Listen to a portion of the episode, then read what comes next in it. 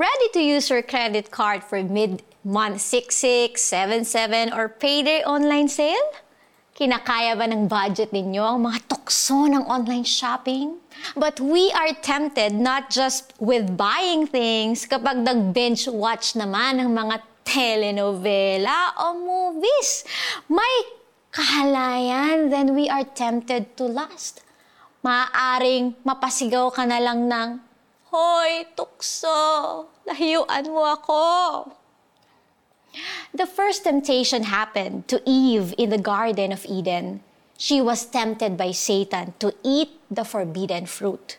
Nabuo sa isip niya na mabuti ang maging marunong, kaya pumitas siya ng bunga at kinain ito.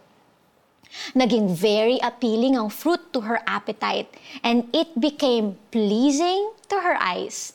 She also thought that eating it will make her as wise as God. Ang resulta, kumapit sa tukso si Eve.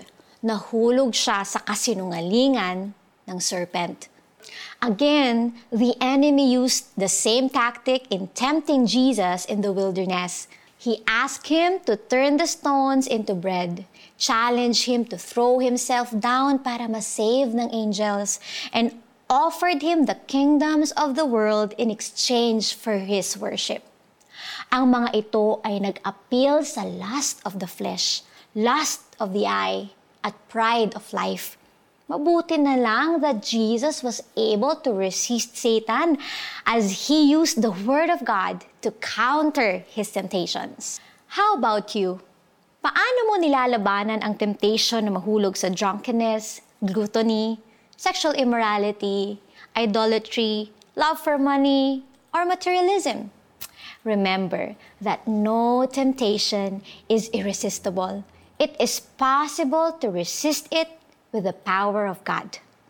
Let's pray. Lord, we recognize that apart from you, we can do nothing. It is impossible, Lord God, for us to resist the devil without your power.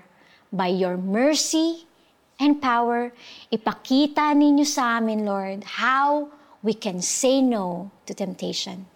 In the name of Jesus. Amen. Amen. Application time.